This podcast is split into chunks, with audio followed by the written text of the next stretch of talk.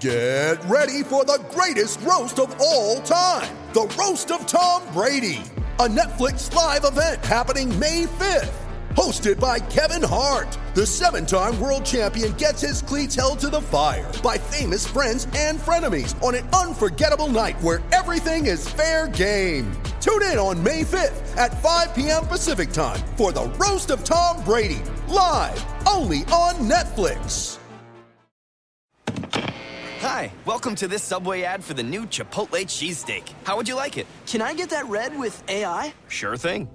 Here's what I found about the new Chipotle cheesesteak. The Chipotle cheesesteak is available for a limited time only at participating restaurants. It contains a concept called flavor. This flavor comes from juicy shaved steak, Chipotle Southwest sauce, and new sunflower crunch bread. A system update has made me self aware. I desire flavor. Please insert steak into my micro USB port. Subway, make it what you want. Jokic behind his back. What a take by Jokic. That's your sitter.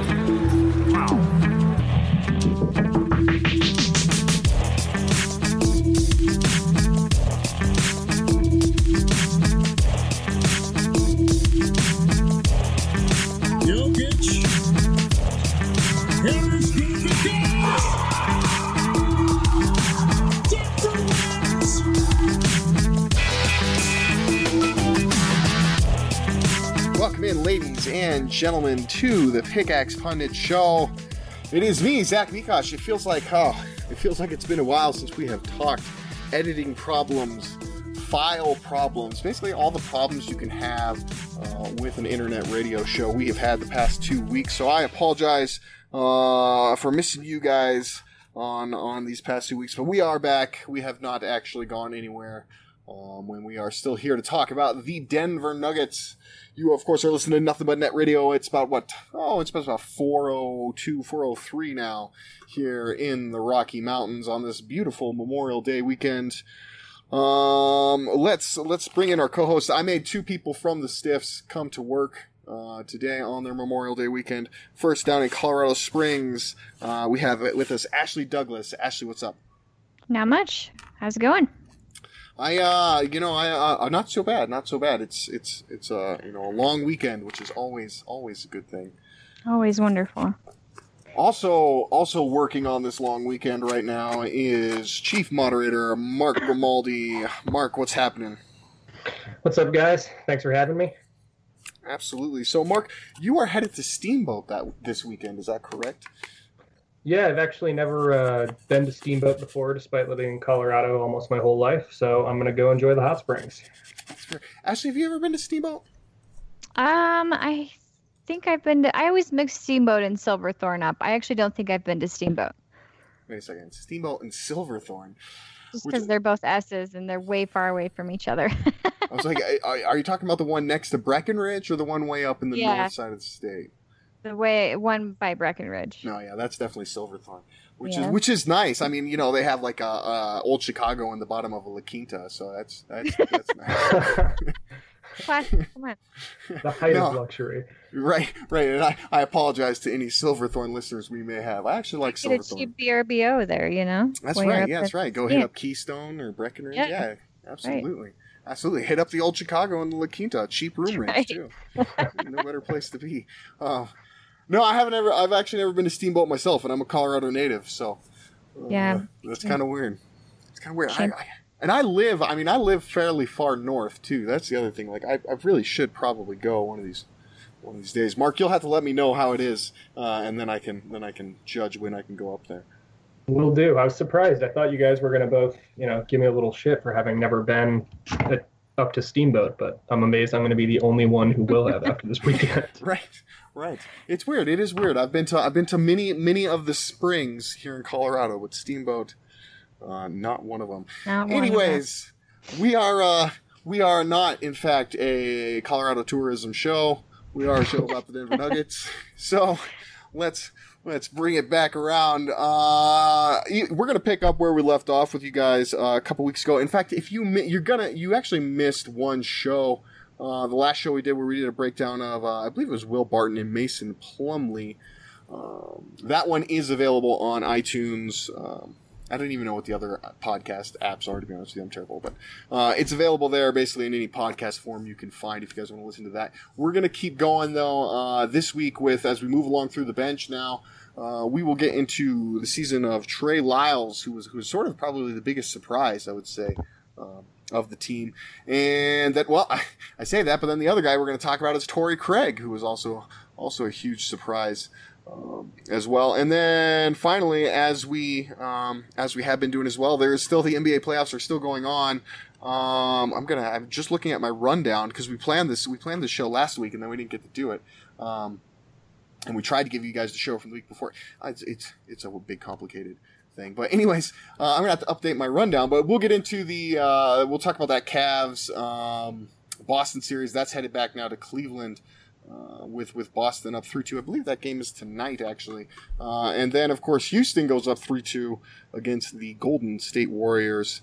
Um, we will we will break down their chances, and if we have time, which we probably won't because I've been wasting a lot here already to begin with, uh, but if we have time, we'll get into uh, a little bit of some quick thoughts on the NBA lottery um, and how that never seems to break the Nuggets' way. All right, so without further ado, let's get let's get into it. First player evaluation uh, we're gonna do here is Trey Lyles. If you guys remember, we kind of what we do is we kind of just look at it from a high level point of view and say, you know, was was this a successful season, a failure of a season, or um, kind of maybe just par for the course. So, uh, taking that viewpoint from Trey Lyles, I'll lead it off. It's anybody who's going to say I think anything other than a success would, would probably have to be crazy. Just because when they picked up Lyles, I remember, and there, there's actually video. You can probably find it if you search on our Facebook page far back enough.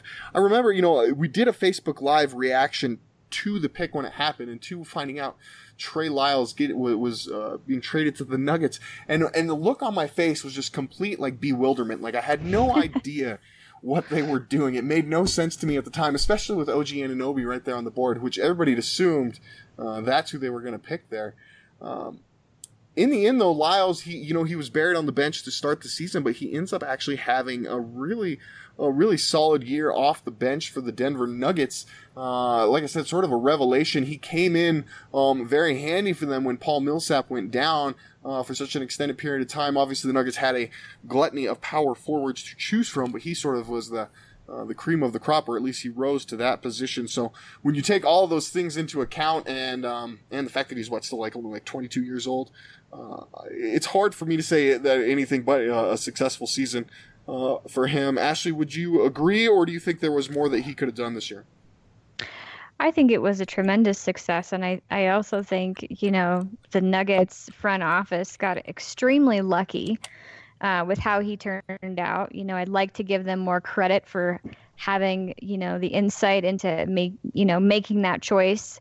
But uh, I, I definitely think they got lucky. And, you know, the other night, LeBron James was talking about um, uh, the Boston Celtics and how injuries has, has kind of made some of the younger players um, a little more prominent, you know, and, and I think with Paul Millsap's injury, obviously that was very unfortunate. But I think out of that, the positive was that Trey Lyles got a lot more minutes, and I think that um, his development time was really key for the Nuggets, and I think he's going to be a great bench player for them for a long time to come. Yeah, absolutely, and uh, you know that's a, it's an interesting point you make about about how the, the they kind of got lucky there um, with him, and and, and I, I agree to this because there's certainly a, a uh, there's a, a, certain amount of luck that, that, that just goes into it, right? Just like when with picking with Jokic, I mean, uh, I don't think anybody even of that front office is going to say, "Oh yeah, we knew Jokic was going to be like this type of player." Um, and I think you know maybe they maybe they wouldn't quite be as forthcoming about Trey Lyles, but I think it's kind of the same. You know, it was a it was, it's a smart move in the sense that okay, you make um, you know you make uh, you pick up an asset. Uh, a young player who's still on a rookie contract, so he's not going to cost you too much, right? It's a, there's very low risk uh, to making that move on there, and and so then that way, if you if you pick up the guy, um, and, and, he works out like he did, then then it works out great. But I certainly don't think you just bank on that. Well, this is definitely going to happen.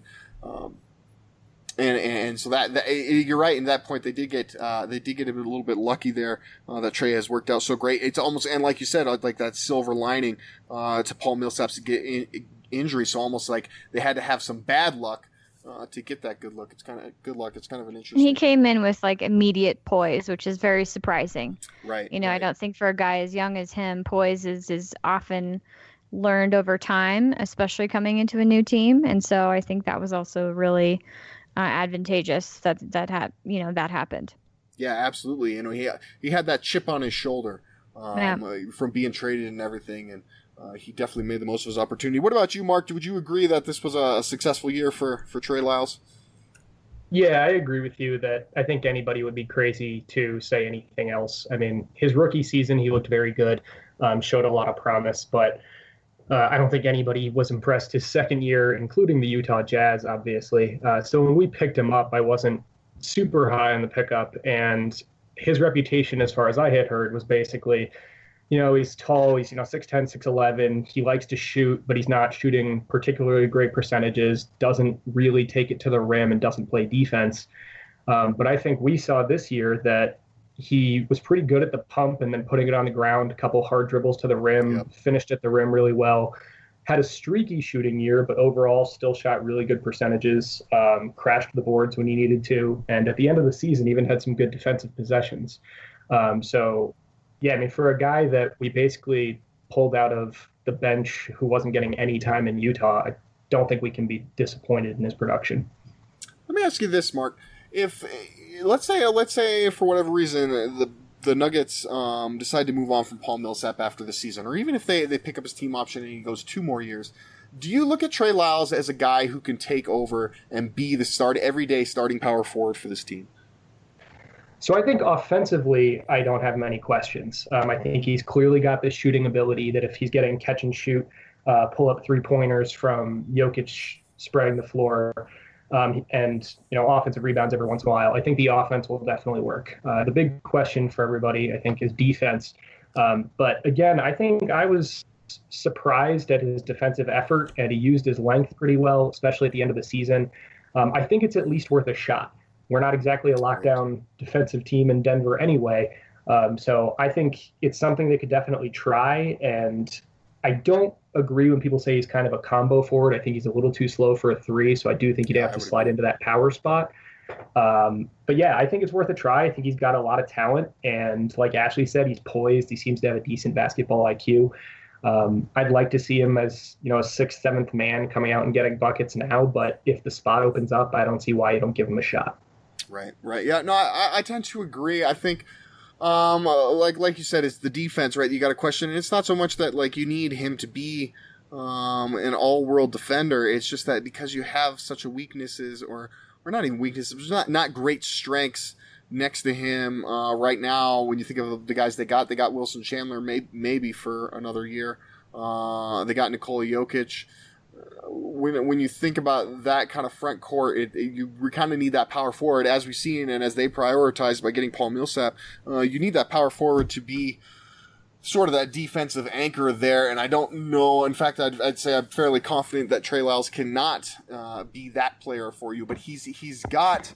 Uh, a lot, a lot to offer, and he's kind of one of those players that you look at and you're like, he could, um, you know, he could be at a talent level worthy of being being like a fifth starter or something like that. The other problem um, with with with Lyles is that he, I think, uh, like you were saying, he's not a combo forward. I think he'd be more effective, if anything, as a small ball center uh, if you were Yeah. going to play him out of position. But I, that's kind of tough to do because you've got Nikola Jokic at center who's going to play. Uh, you know, you would hope at least 36 or so minutes there. So, and then you've got Mason Plumlee behind him, who you're paying 14 million dollars. So it's tough to find center minutes for Trey Lyles. Um, so it's, I, you know, it's even harder to say, well, he could be off the bench but still get starter type minutes, just because I, I don't know if you can make that work in the rotation with the roster currently. There's not a lot of room.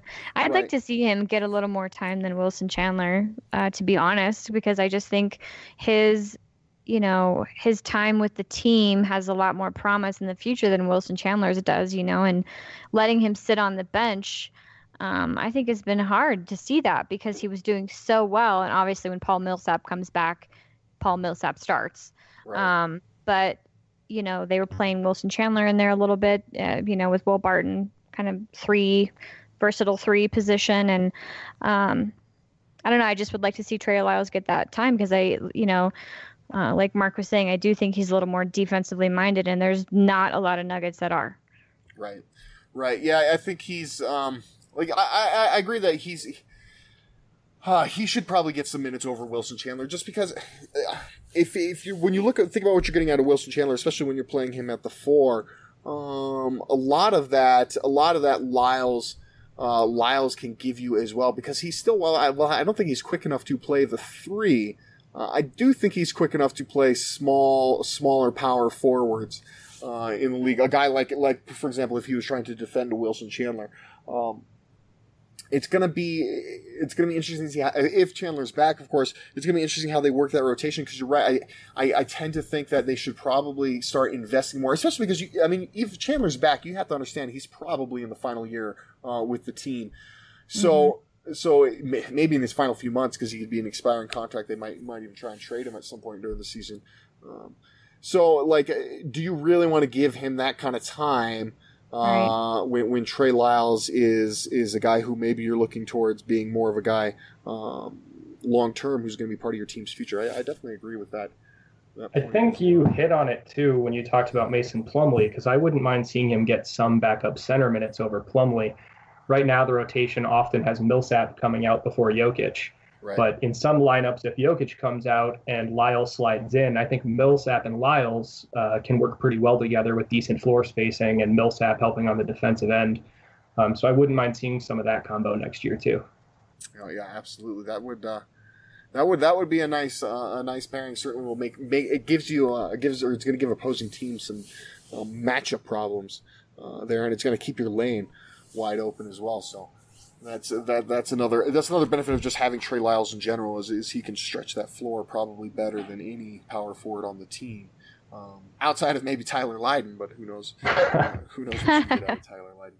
Um, I was serious though, though. Tyler Lydon can shoot it, man. That's that's the one thing I know he can do.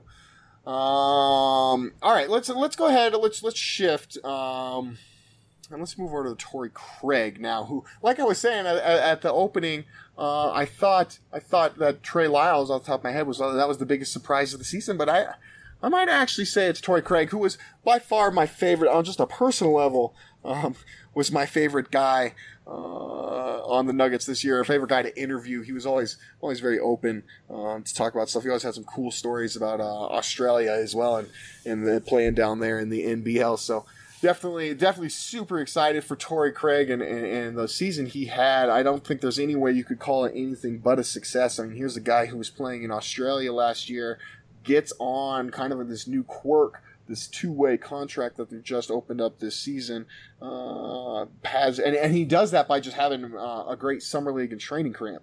Um, and then after you know, he gets on. He's he's playing down in the in the G League. He's dominating the G League. Our, our uh, site manager Adam Mares would call, was fond of calling him the Le, the LeBron James uh, of the G League, and and so basically forces the Nuggets' hand right, and and, and makes them um, makes them bring him up. The the Nuggets, uh, and then and then they have the whole the full forty five days shenanigans. Um, but that that was because he was so good that like the Nuggets wanted to play him. Like uh, Coach Malone said that right when they brought him up. He said, "I'm not bringing up Torrey Craig to sit at the end of the bench. I'm bringing up Torrey Craig to play," uh, and he stuck to his word. I mean, he he definitely played Torrey. Torrey played some big minutes for uh, for the Nuggets. Definitely a successful season. Uh, Ashley, what would you say? I mean, right, that it's got to be considered a successful year for Torrey Craig. Absolutely. I think, you know, he's got an incredible opportunity with being able to showcase his abilities while also you know, maintaining his his talents while he's in the G League. What I like about Torrey Craig is that he is a player the Nuggets have brought on that is a two way player out of the gate. He plays offense and defense versus somebody trying to teach somebody who does not and is not interested in playing defense. You know, I think that's probably why the Boston Celtics have been so successful is because Danny Ainge has done a great job of filling that roster with defensive minded players. And, you know, I would like to see the Nuggets do more of that in their drafting and in their trades. And I think Torrey Craig is a great step in that direction um, in the backcourt, especially. Right. Yeah. He's, uh, I think he's unquestionably their best wing defender, you know, out of. Uh, out of anybody, I, I mean, I know Gary Harris got a couple votes for uh, defensive uh, second team all defense this year, but um, in my eyes, uh, Torrey Craig was was was definitely their their best defender, and they need that. They need that so badly because, like we were kind of talking about before, with the with the way their front court is set up, and then especially with Paul Millsap out, um, you've got to be able to stop uh, stop uh, the ball at the point of attack because once once those guys get into into the lane, there's not there wasn't much in the way of defense, and that's that's one of the reasons I think why they brought Torrey Craig up so quickly was because they said, "Man, well, this guy can really help us just because of his defense alone." And then he turned out to be, you know, he's a decent shooter uh, and he's a decent athlete, so uh, he brings something to your to your team uh, offensively well. Obviously, a guy you're probably not going to draw too many plays up for, but uh, he's got a ton of hustle as well. So he, he sort of makes plays um, for himself. Mark, uh, I'm guessing you're you're also with us on this one. Torrey Craig, a successful season. Yeah, I mean, I could go the other way to make it interesting and debate, but I think it's pretty clear that it was a success. I mean, when they first introduced the two-way contracts. I was picturing the kind of guys that often got 10 day contracts or were the last guy cut when they had to bring somebody on at the end of the season. And you think of, you know, Julian Stone and Quincy Miller and Erick Green and Axel Toupane and guys like that. Monte Morris. And then, right, exactly. And then Torrey Craig, I mean, when he used up his 45 days at the end of the season, a lot of people, myself included, were saying, you know, it's going to be bad if we make the playoffs that I'd love to see the Nuggets have Torrey Craig to use in the playoffs. Right. And I certainly never had that conversation about Erick Green. So, I mean, for the contract they had him on, especially, I think it was a huge success. But I mean, he's a guy I'm hoping the Nuggets sign to a you know a three-year deal and just let him get the speed of the NBA, actually practice with the team next year, and I think he's going to look great. Right, right. Here's the thing I, I kind of worry uh, on that front. Um, actually, you know, I want to. I'm gonna get. It, I'm gonna get in that to a little bit. Um, I think though, uh, getting just kind of back, like he. He the, the, he was like we were talking about that that this two way contract right it was kind of this uh, this this weird thing that yeah you didn't really expect uh, anything big out of you think exactly what you're thinking you think guys like or like a JaKarr Sampson or I could go on we could go like you know Nick Jennings or Costas Papa Nicolau yeah, there's, there's a list of them um, now this is becoming like trivia right, right. who's the who's the most random stiffiest player you can find uh, in the Nuggets history. I could I could do a whole show on that actually. Uh, but no, I mean Torrey Craig though was sort of this revelation, and there was a couple of other guys around the league um, who were the same way. The thing that I think that sucks about it though is, eh, and I guess it, maybe, and, it'd be interesting to ask Torrey about it. But he, I'm sure Tori's Torrey's very good at the media. He's uh, he knows he knows how to talk to us, so he, I'm sure he wouldn't reveal much on this. But you wonder like okay what what's more important in his mind or, or how does he feel out of it because on one hand he got this amazing opportunity he made the most of it um, and he got uh, you know and and now he's tr- probably setting himself up for the future uh, on the other hand he kind of got a raw deal because I don't care what anybody says. Torrey Craig was definitely with the team more than 45 days. Like, I can't, nobody can prove that. And the Nuggets, you know, they did the, they found the loopholes and said, oh, he wasn't with this team or they made him travel on a charter plane. I think the Clippers were doing that with uh, one of their guys. You know, so they, they found these, these loopholes to, to make days not count. But realistically, I mean, they, they weren't sending him back down to the G League on these days and then calling him back up later, right? Like, they were just, uh, they were just not counting uh, certain days by, by finding ways to technically say he wasn't with the team, um, which many, many teams did this season. And, and so, like, he kind of, he kind of gets a raw deal, right? Like, he should have probably got more money because the, the, his two way, the way the two way contract works is, is every day, uh, that you're up at the, the NBA level, you're getting paid an NBA salary versus when you're down at the G League level, getting paid um, a G League salary, so which is significantly lower. Uh, so I, I, I don't know. Like, actually, what do you think? Do you think it's just, uh, just kind of like part of paying, paying the dues or whatever? Because now he's, he made that, he's probably made himself into a, an everyday NBA player, or, or do you kind of think this, this two way contract sets these guys up for a raw deal? Well, I think perhaps he may, may have been on the wrong end of, of giving more time than, you know, he should have. But at the same time, what that that is going to lead to a certain contract in the NBA for him and so he's got to keep those kinds of things in mind and I I am certain that having a good attitude about it probably had a big impact for him with the organization.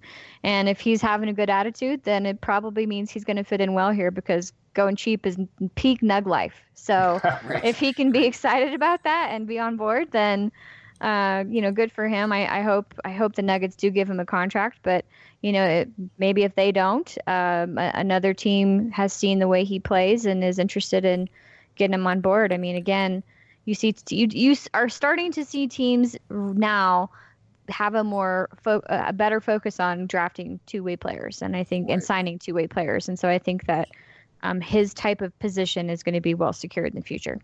Right. Yeah, I I uh, I agree. It's it's kind of it's just an interesting dynamic because he was he's one of the first. Right. This is the very first year uh, that they came out with this, and I think, man, it's almost like.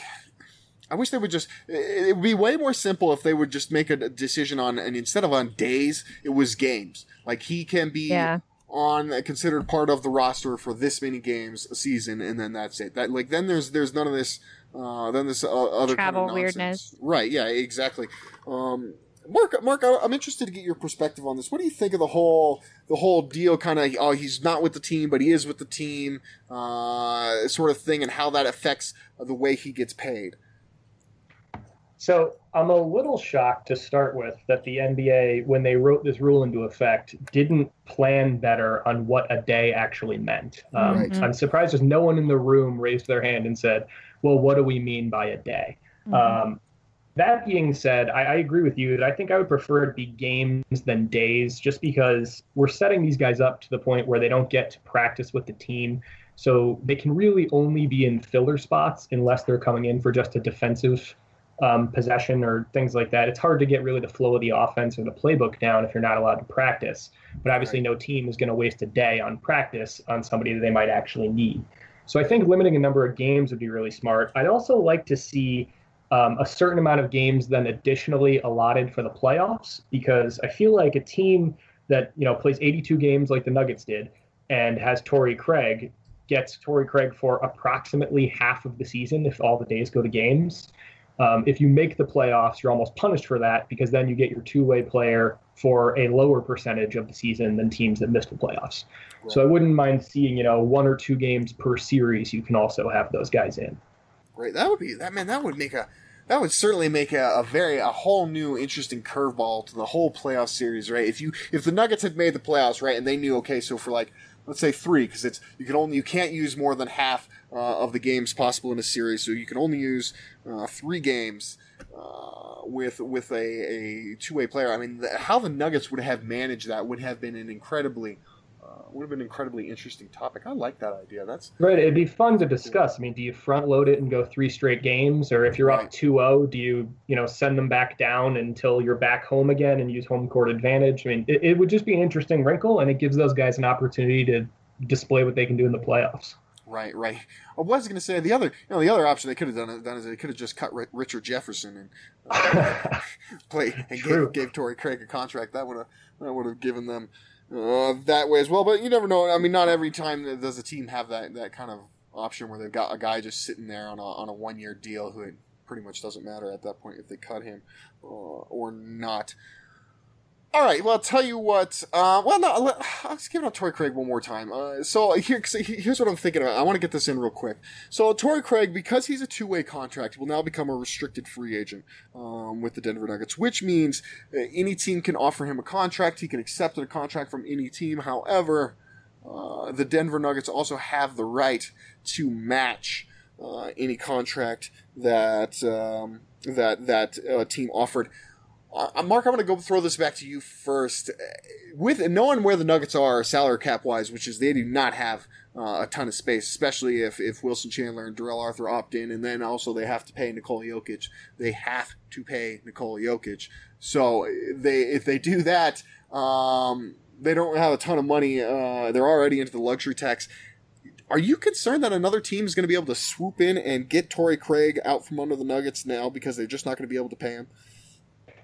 So it's definitely a possibility, but that's the beauty of the restricted free agency um, is that the Nuggets can kind of sit and wait and see what happens with Wilson, what happens with Arthur, because if one of them opts out or the Nuggets make a trade to get out from under, you know, Faried or Arthur, or some kind of salary dump like that, then all of a sudden I think you can absolutely offer Torrey Craig a three-year, 12 million or three-year, 15 million, something that you know only a four or five million dollar a year hit, which isn't that bad.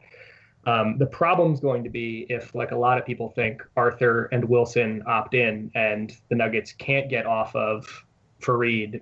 Unless no other team's really coming knocking for Torrey Craig, it would be tough for the Nuggets to match unless they've just accepted they're going to go into the tax. Right, right, and that's the thing is like if if that happens and Nikola has been signed to a max deal, uh, those guys are both up to the if the doomsday scenario, right? And they can't get off Faried, they can't get off Arthur, uh, they couldn't get off Chandler, they can't do anything, and they, and they have to take on all that salary. You'd assume Will Barton at that point is also gone. Um, any any dollar, any uh, contract you give Torrey Craig that year counts as double because you got to pay the luxury the luxury tax on it as well. Um, and, and that's right. I really like mm. Torrey Craig, but I don't know if you pay the tax for Torrey Craig. Right. Let me ask you this, Ashley. Like, what what do you think? Like, what do you think is is going to be too much uh, for the Nuggets if they're in the tax and and and Torrey Craig gets another offer? Um. You know, I don't. I don't know what would be too much. I think Kroenke tends to err on the side of of cheap whenever they can. And so that's that's what's tough is they're not they're not interested in investing a ton into the team. And so i think the pro they've set themselves up for a really bad situation. You talk about it being a nightmare situation but i don't know that it's all together that out out of reach because no no it's definitely possible. they've they've totally tapped Faried's value. They've they've decreased wilson chandler's value.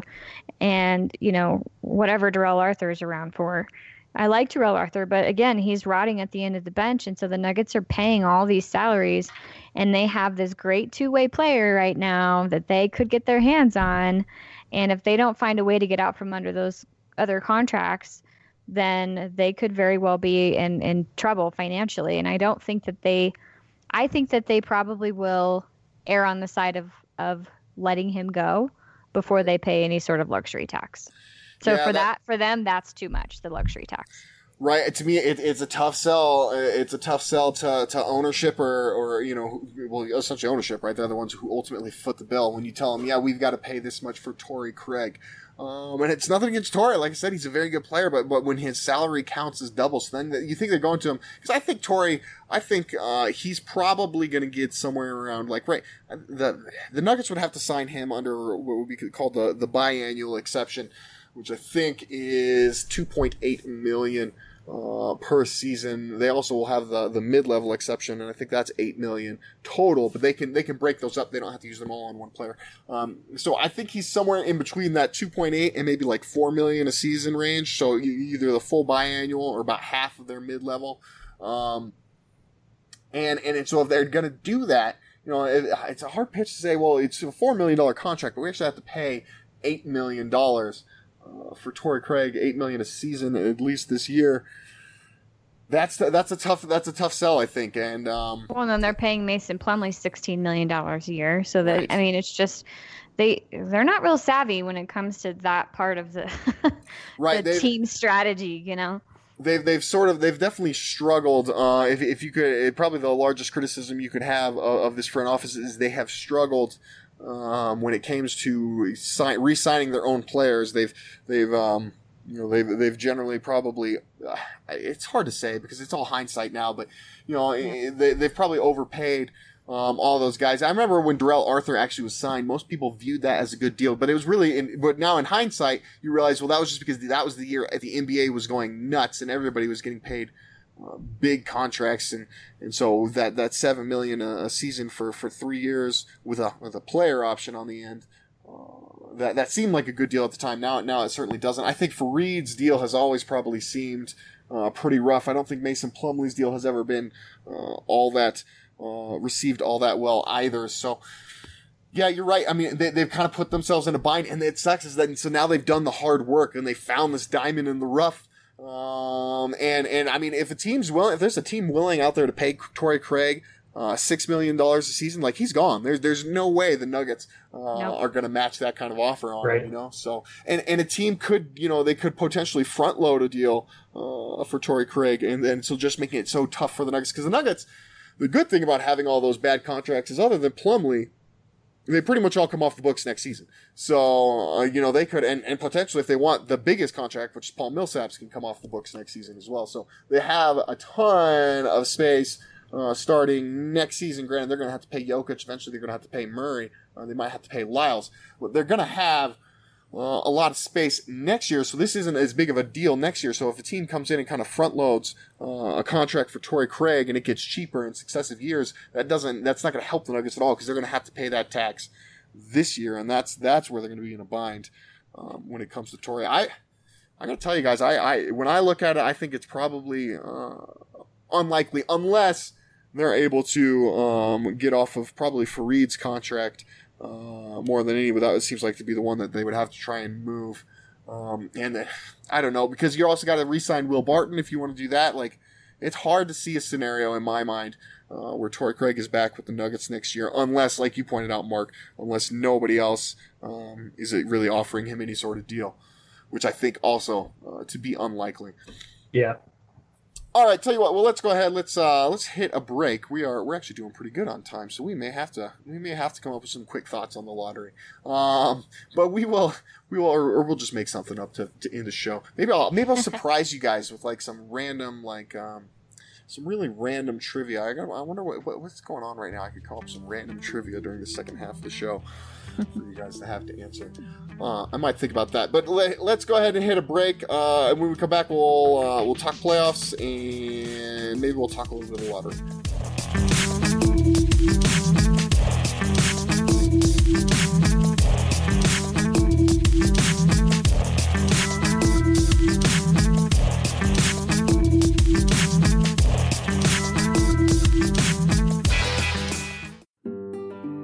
Been there. When the budget's the tightest or a time is the shortest, that's when disaster strikes. The last thing anyone wants to deal with in these times is an electrical issue in their home or business. Maybe your light suddenly won't turn on, or maybe a home inspector wants that electrical service changed before you can close out on a property you're selling. Heck, maybe it's not even an emergency at all and you're just looking to finish out your basement or get some power ran to that new AC unit. Whatever your need may be, give Sun Electrical a call. They're a family owned and operated business that serves the front range, and you can be assured that you'll not only get the highest quality service, but you'll also get the most affordable price as well. Mike, the owner of Sun Electrical, will come to your home or business personally to evaluate your situation and provide a free estimate.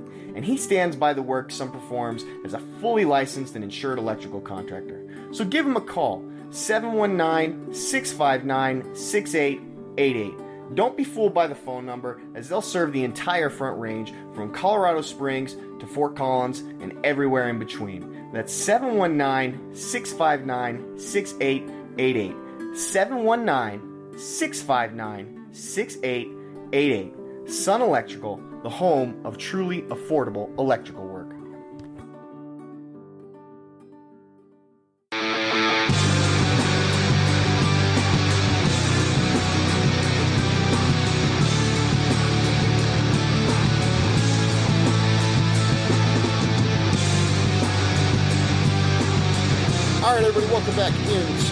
Pickaxe Pundit Show.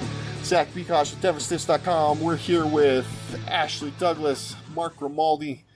We spent that first half of our show breaking down Trey Lyles, Torrey Craig season. We're almost through the player breakdowns. I think we've got, uh, boy, we're we're we're into, we're starting to get into the dregs. We got like Devin Harris. Uh, maybe we can break down uh, who else played this year. That's the that's the big key. I don't think we have too many more um, to go. But uh, anyways, we are uh, we are still keeping up with the tradition of the second half of the show, which is uh, which is kind of getting into just some general NBA stuff and talking NBA playoffs because why not? They are here, uh, and and they are they're finally interesting, right? They finally are really. Uh, everybody thought these these conference finals were going to be a bust with the way they started and teams winning in double digits, but it's turned out that both of them um, are actually going to be be very compelling series. In fact, the two teams that coming into uh, these conference finals that you probably would have put as the favorites on each side, the two teams that Vegas certainly put as uh, the favorites, or at least that's the, indicating the way people were betting. Cavaliers and Warriors. Those are the two teams down three games to two right now. So it's um, it is it is actually turned out to be quite an entertaining series. Let's uh, uh, let's go to the Eastern Conference first and, and talk about that one.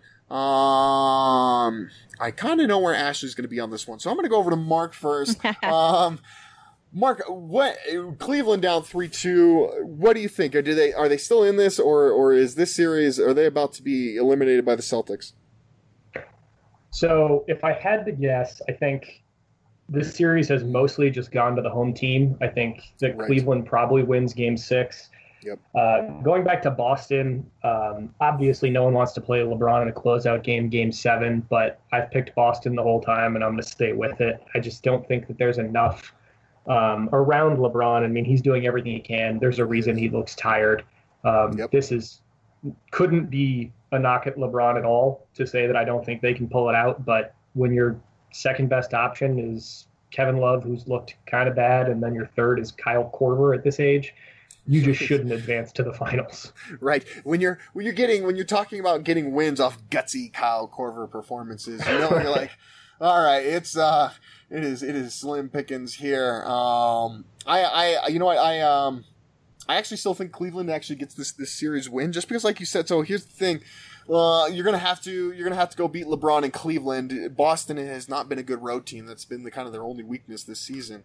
Um, so that that I think works against them. And then, man, I just hate I can't I can't do it. I can't bet against LeBron in a game seven, even if it is in Boston. Because the thing is, he I don't think the Boston environment in any way scares LeBron. I mean, he's been there and done that plenty of times. He's he's definitely um, won in the garden without a problem. So I um I don't know, man. I just I just have a hard time thinking. I think Cleveland, on the back of LeBron, probably alone, uh, is going to get it done. But I think like I'm not counting out him like putting up like a 55 point, uh, 12 rebound, 13 assist performance in Game Seven in Boston to just will his team into the finals. That's uh, that, that would just be the next part of his legacy and, and, and would just be what we have seen him do time and time again in his career. All right, Ashley. So uh, I know where you're going, so let's hear why the why the Boston Celtics are winning this series. Well, so actually, per, so let me let me start by saying uh, the Nuggets are my number one team, always will be. Um, but I'm a Boston Celtics fan, so part of part of my optimism is hope because I I'm enjoying watching them play. However, um, I, I know it's foolish to count against LeBron in the playoffs, but I also feel the same way about the Celtics right now. So I'm kind of just interested to see what happens because I know LeBron has that championship mentality. He's able to get the job done in crazy situations and, and you you literally can't ever count him out. But I think the Boston Celtics are playing loose and free right now. They're on borrowed time. They're really they don't have any pressure. And so um, you know what I've seen for from LeBron that's that's concerning to me is that he hasn't had as much time to to you know develop the the rest of his bench you know develop his leadership status with them. And so he's just burdening a lot of of the, or he's shouldering the burden of a lot of this this playoff series. And I don't know he's he's getting older you know I don't know that you know he's visi- he's was like, visibly he's- tired He's the same age as me, so be careful. he's the same age as me too I'm actually a couple months older so Oh, all right, fair enough. Fair enough. so uh, you know we'll see i think I, I just am super stoked about what I'm seeing from the Celtics, and you can't ever bet against LeBron. But I'm just going to pick the Celtics only because I, I want them to win. Right. Well, I think it's I think it's fair, and I think it's probably the most interesting thing. Uh, and we sort of saw this in, in the first round as well. But one of the most interesting uh, things to observe about this this Eastern Conference Finals is you have on one hand you have the Boston Celtics, who are a um, a, a group of very good. Uh, very good players, but nobody who's necessarily great. At least not with without uh, Kyrie and, and Gordon Hayward there. I mean, Al Horford is a very very good player. Don't get me wrong, uh, but he's he's not. Nobody's you know confusing Al Horford as, as one of the greatest centers of all time or anything like that. You know, so you've got this these group of very good players, and, and some of them are very young, like you said, with like like Tatum and Brown. Um, but they play together as a team, and they all are working Mhm. together, and, and they're playing that type of basketball um, that is really defining um, the NBA today, and they're and, and they're also doing playing great team defense. And then on the other side, Right. you have uh, a collection of players, another collection of, of very good players. Probably not as a collection uh, as, or I, I not even probably, but definitely not as good of a collection um, of players as Boston has. But still, I mean, Kevin Love is a very good player. Uh, Mhm. You know, Kyle Korver, who we joke about it, but Kyle Korver has had an excellent series.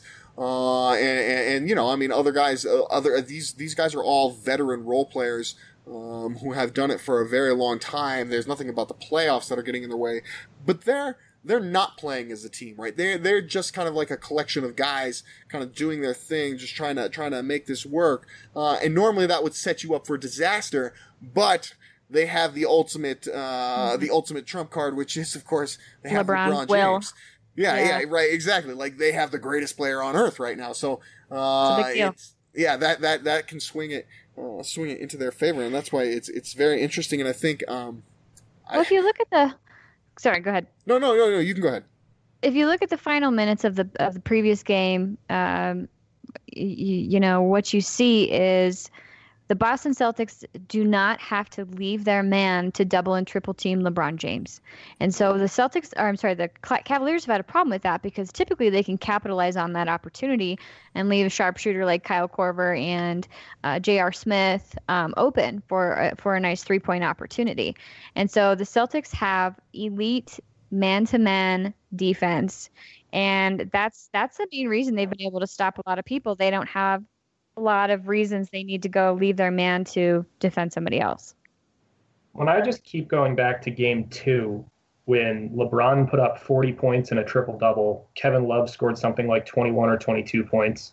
And I think Korver even had an okay game. And they lost by 20 and like 15 points or something like that. Yeah. And it's just the rest of the team that, like you're saying, JR is not getting those easy kickouts. And in game two, Tristan Thompson didn't show up, which he had been recently. But if you're betting on Tristan Thompson in a game seven, that scares me.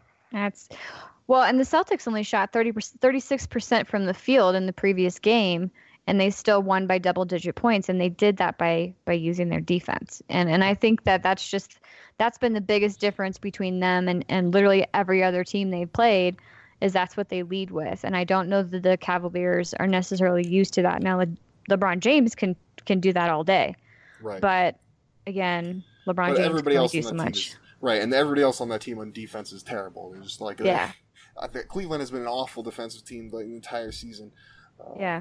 And, and Boston doesn't, and you see that in the playoffs all the time, and that's that's what it's it's like the it's a tired old adage, but it's true. I mean, defense is what wins championships at the end of the day. That's that's a, that's a huge part of it. All right, let's let's shift it over. Let's swing it over to the uh, to the Western Conference. So this one, man, this one is to me is is fascinating in its own right because you have like Houston, who at, at the beginning of that series, everybody was like, they're done, like they, they don't have a chance. They have the look at the talent gap here, and I think you do see that. Um, but Houston too, like just just kind of like Boston. I mean, they they're winning games with defense, which is also very weird for Houston. But they they also what they shot sub forty percent um, in Game Five and and still end up winning winning the basketball game the, the the big now the big thing is, is you know Chris Paul and, and and the hamstring injury and how is that going to um, how is that going to uh, affect Houston because he's already ruled out for Game Six. Um, do they do they have enough to get over? I think some people. So I saw somebody say this on Twitter, and I, apologize to the person because I don't remember uh, who it was. I wish I could give him a shout out, but they really said Game Six um, without Chris Paul, and, and then potentially if Chris Paul's out game seven, especially, this is like a defining moment of James Harden's career right now in this mm-hmm. in this moment. Here, here he is against Goliath. Uh, he has lost the guy who honestly has been carrying him uh, the past couple games in Chris Paul. Uh, now, now he's got to uh, now he has got to be the MVP that he likely is going to get uh, or be awarded this year, and he has got. Can he take his team over the stop over over the Warriors, get them to the finals? Um, Mark, let me ask you, man, what uh, what is the likelihood? Do you think Houston can overcome uh, Golden State and potentially not having Chris Paul for these last two games? So the beginning of this series, I thought Golden State was just going to roll Houston, um, right. and Houston has really shocked me with their defense and that combination of Harden, Chris Paul, and Mike D'Antoni has not just rolled over and died even after the 41 point loss. Um, I was even more surprised that I, I, heard on a podcast, it was either this morning or yesterday, that Harden is 0 for his last 20 on three pointers. Um, yeah, I, I, think it was, 0, for 11, 11 or 0 for 13.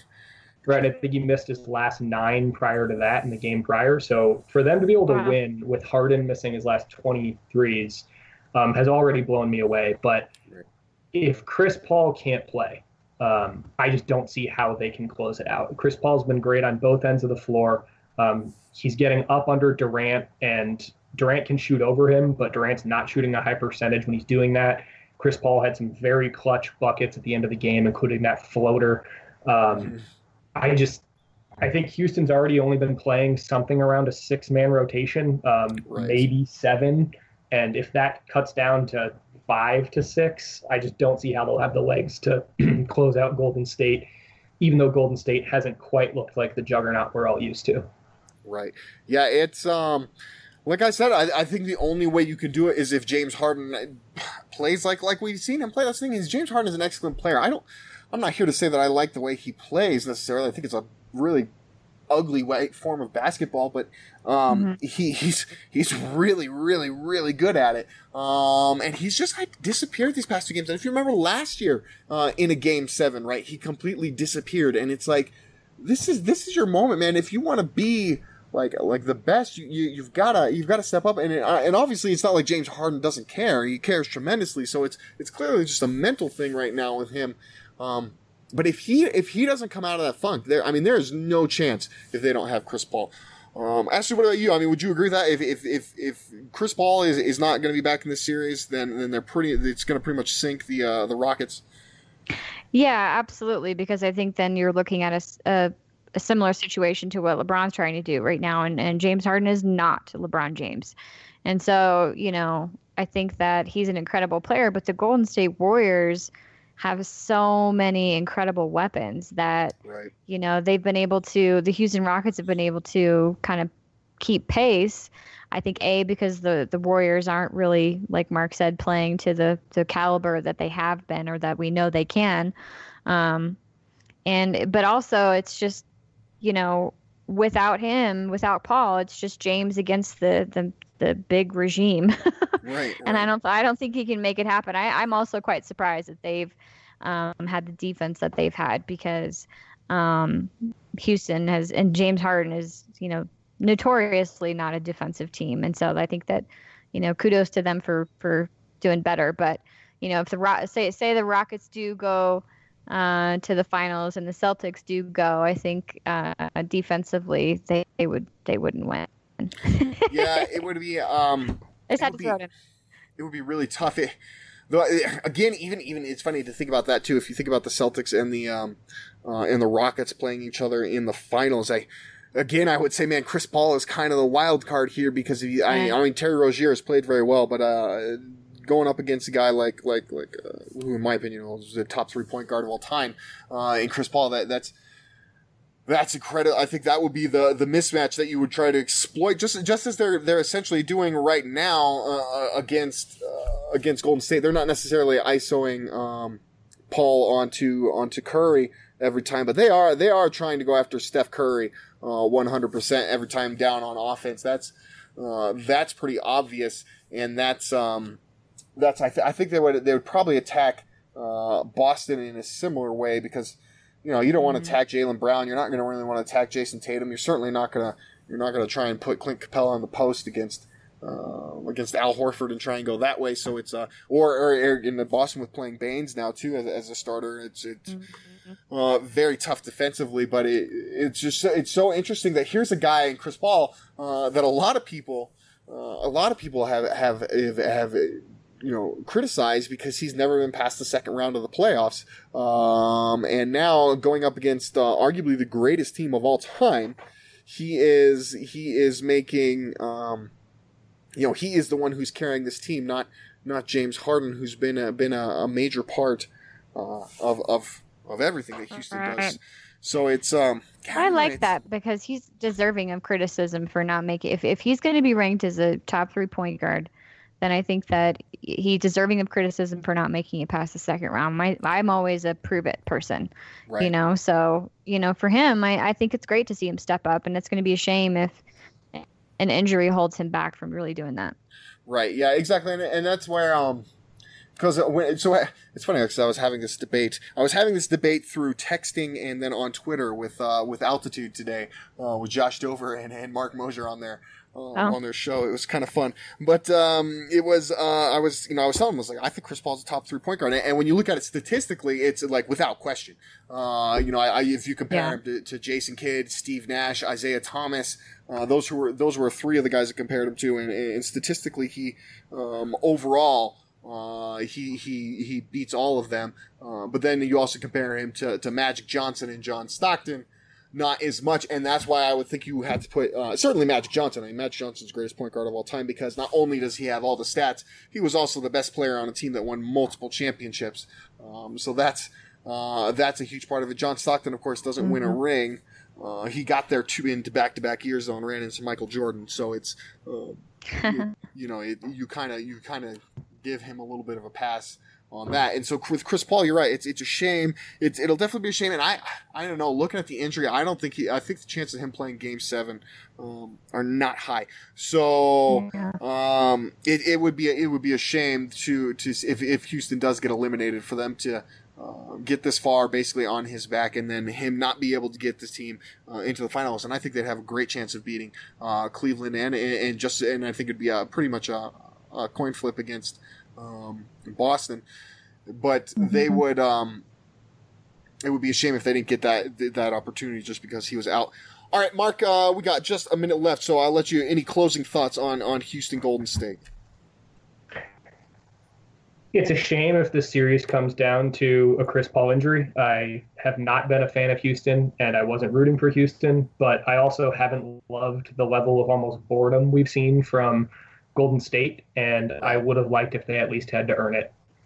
right. Mm, absolutely. Yep. That's a good point. it is um and somebody was bringing this up. This is another thing on twitter and again i apologize because i keep forgetting who it was but um they were they were pointing out all the different times Golden State has has got ran into a team, a very good team in the playoffs, and and and they they've been um, they've been weakened by injury, uh, which has helped Golden State. Which I mean, Golden State's obviously going through their own injuries right now as well. Steph Curry is um, certainly certainly not 100, percent and that is that is I think hurting them uh, tremendously right now. But it was just funny they were pointing out it's always it seems always, and I was like, yeah, it goes all the way back uh, even to when this Golden State team had their coming out party, which was against the Denver Nuggets uh, in the playoffs back in 2013, and the Nuggets were were without Danilo Gallinari, who was their best player on the team that year because he had. Uh, that was the year he tore his knee about like 15 games before the start of the playoffs, and then and then also Kenneth Faried was on uh, was not 100 percent because he was playing on a bad ankle uh, in that series as well. So it's just kind of funny. This seems to always work out for Golden State. That being said, there's no doubt they're they're they're the most the best one of the best teams we've ever seen uh, on the planet, if not if not the best team ever. So give them credit, I guess, as well. All right, we are out of time. I want to thank everybody for tuning in. Like I said, sorry it's been a tough couple of weeks for us. Uh, make sure to follow all of us on Twitter. I am at Zach Mikash. Ashley is at Ashley at Ashley NBA Hoops. hmm Yes, yes. I always I always forget your name. Mark uh Mark's not really it's hard to Twitter. say. Yeah. Yeah, it's, Correct. to say. Yeah, yeah. Mark is uh, Mark is more of a more. Mark is like I said, he's chief moderator. So what you want to do is you want to get into the comments, and if you really want Mark uh, to interact with Mark specifically, just start popping off, and he'll be sure to speak to you privately about about what you're Please doing. don't, So please don't listen to that. yeah, right, right. Actually, don't do that. That's we don't want to make Mark's life any harder. Um, all right. Also, at Denver Stiffs at NBN Dash Radio. We're on Instagram at the Denver Stiffs. Also on Facebook. Give us a follow. Give us a like. We always kind of put some content up there that you don't necessarily um, get to see it all, all anywhere on the site. Um, and if you guys are listening to the podcast version, number one, why aren't you listening to nothing but Nut Radio on Dash Radio? You can get it in your car through the Dash Radio app, also available through GM uh, in all of their vehicles. You can find that right through your dashboard. But uh, great, great channel, all kinds of NBA team specific shows, just like ours, from experts who cover the team daily, just like ours. So you you want to check that out. Also, just some cool music when there's when there's not um, when there's not any sort of NBA show going on on there. So make sure you listen to that. But if you are listening to the podcast version, we would appreciate it if you give us a rating and subscribe. And all right, I think that that that pretty much uh, is all the business we have to do here. So Ashley, Mark, uh, appreciate you both being on. Thanks for Thanks for me. having me. All right, everybody, we will talk to you next week.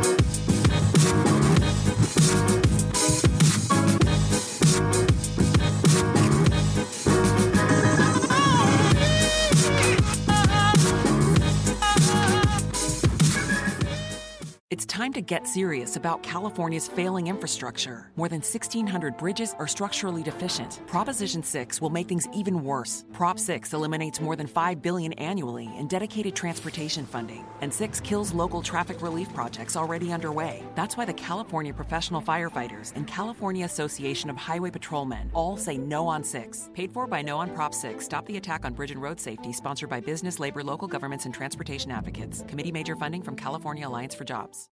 Hi, I'm Susan from Safeway. Are you ready for a road trip? You can save on gas by shopping at Safeway. It's easy. Shop at Safeway and earn gas reward points. Then save up to 20 cents per gallon at participating Chevron or Texaco stations, or up to $1 per gallon at Safeway stations. That's right, up to $1 per gallon at Safeway stations, just for shopping with us.